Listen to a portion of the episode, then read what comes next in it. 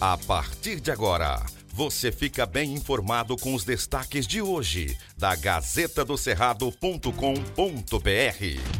Olá, leitores e ouvintes de todo o Tocantins, mais uma semana começando. Gazeta do Cerrado aqui a todo vapor e nós chegamos com as notícias importantes aí para você começar a semana já bem informado. Eu sou Maju Cotrim. Olá, eu sou Marco Aurélio Jacob, trazendo agora os principais destaques da Gazeta do Cerrado. A expectativa desta semana é pela vinda do presidente Jair Bolsonaro e sua esposa Michele Bolsonaro no Tocantins nesta terça-feira, dia 22. A primeira agenda será em Araguaína, logo pela manhã, onde ele vai vistoriar obras com recursos federais. Com certeza é um prestígio para a cidade. A agenda foi articulada com o empenho do líder no Congresso, senador Eduardo Gomes, e também pelo deputado federal Tiago Dimas. Após a vistoria das obras em sobrevoos, o presidente e sua comitiva vão se deslocar para Xambioá para visitar uma das maiores obras atuais do governo federal, que é a da ponte sobre o Rio Araguaia, que está já em fase de conclusão.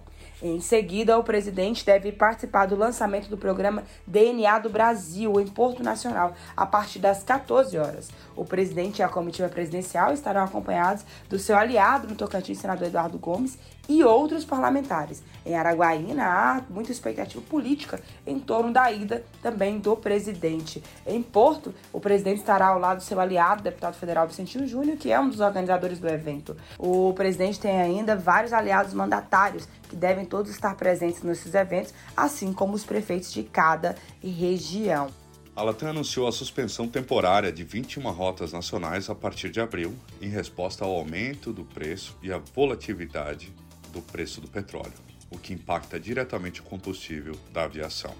A maioria dos voos vão ficar suspensos entre abril e junho, e entre as rotas suspensas está a que faz Brasília Palmas, capital do Tocantins. Esse voo direto é muito utilizado e facilita a vida de políticos e empresários que precisam transitar semanalmente para Brasília. Os passageiros impactados estão sendo informados pela companhia aérea e poderão remarcar o voo sem custo, receber o reembolso integral do valor pago ou optar por uma rota alternativa com conexão. A Azul e a Gol também estão analisando e implementando ajustes nas suas malhas aéreas. No próximo dia 1 de abril se encerra a janela partidária, período em que os políticos podem trocar de legenda sem perder o mandato para concorrer ao pleito eleitoral deste ano. E à medida que a data final se aproxima, mais intensas ficam as articulações nos bastidores da política. Na Câmara Federal, quase metade dos deputados já mudou de partido. Vicentinho Júnior foi para o PP, Carlos Gaguinho para o Republicanos e Tiago Dimas para o Podemos. Já na Assembleia Legislativa, os deputados têm empurrado a decisão mais para o final do prazo. Eles analisam as possibilidades de federações, fazem contas, analisam os palanques e propostas dos partidos. Pelo menos nove parlamentares, segundo a Gazeta Apurou, devem mudar de legenda. PL, PSD, Republicanos e PP são siglas cotadas para receberem deputados que querem mudar de partido. A Gazeta acompanha todas essas movimentações e informará em primeira mão. Dois caminhões carregados de combustíveis que tinham sido roubados na BR-230 nesse sábado foram recuperados pela Polícia Militar horas após o crime. Segundo a PM, a ação dos criminosos aconteceu no trecho entre os municípios de Aguiarnópolis e Nazaré do Tocantins por volta das 17 horas. A polícia não informou detalhes sobre o assalto, sobre as vítimas e quantos suspeitos participaram do assalto. Disse apenas que a polícia soube do crime através de grupos de aplicativos de mensagens e a Polícia Militar mobilizou as equipes para recuperar os caminhões e, pelo sistema de rastreamento, foi possível identificar que os veículos estavam perto do povoado de Grotão, zona rural de Nazaré.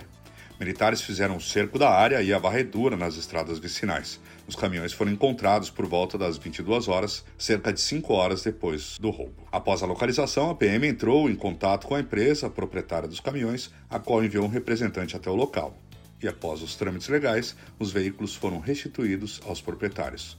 Veja mais detalhes na Gazeta do Cerrado. Por hoje é só. Obrigada pela sua companhia, pela sua audiência. Continue acompanhando o trabalho da Gazeta acessando gazetadocerrado.com.br. Você já sabe, aqui, antes de ser notícia, tem que ser verdade. Aqui não tem fake news e você acompanha as informações apuradas e corretas para ficar bem informado todos os dias. Siga nosso Instagram, Twitter, Face e a nossa página no YouTube, Gazeta do Cerrado, tracinho TBG. Estas e outras notícias você encontra na gazetadocerrado.com.br e nas redes sociais da Gazeta. Porque antes de ser notícia, tem que ser verdade.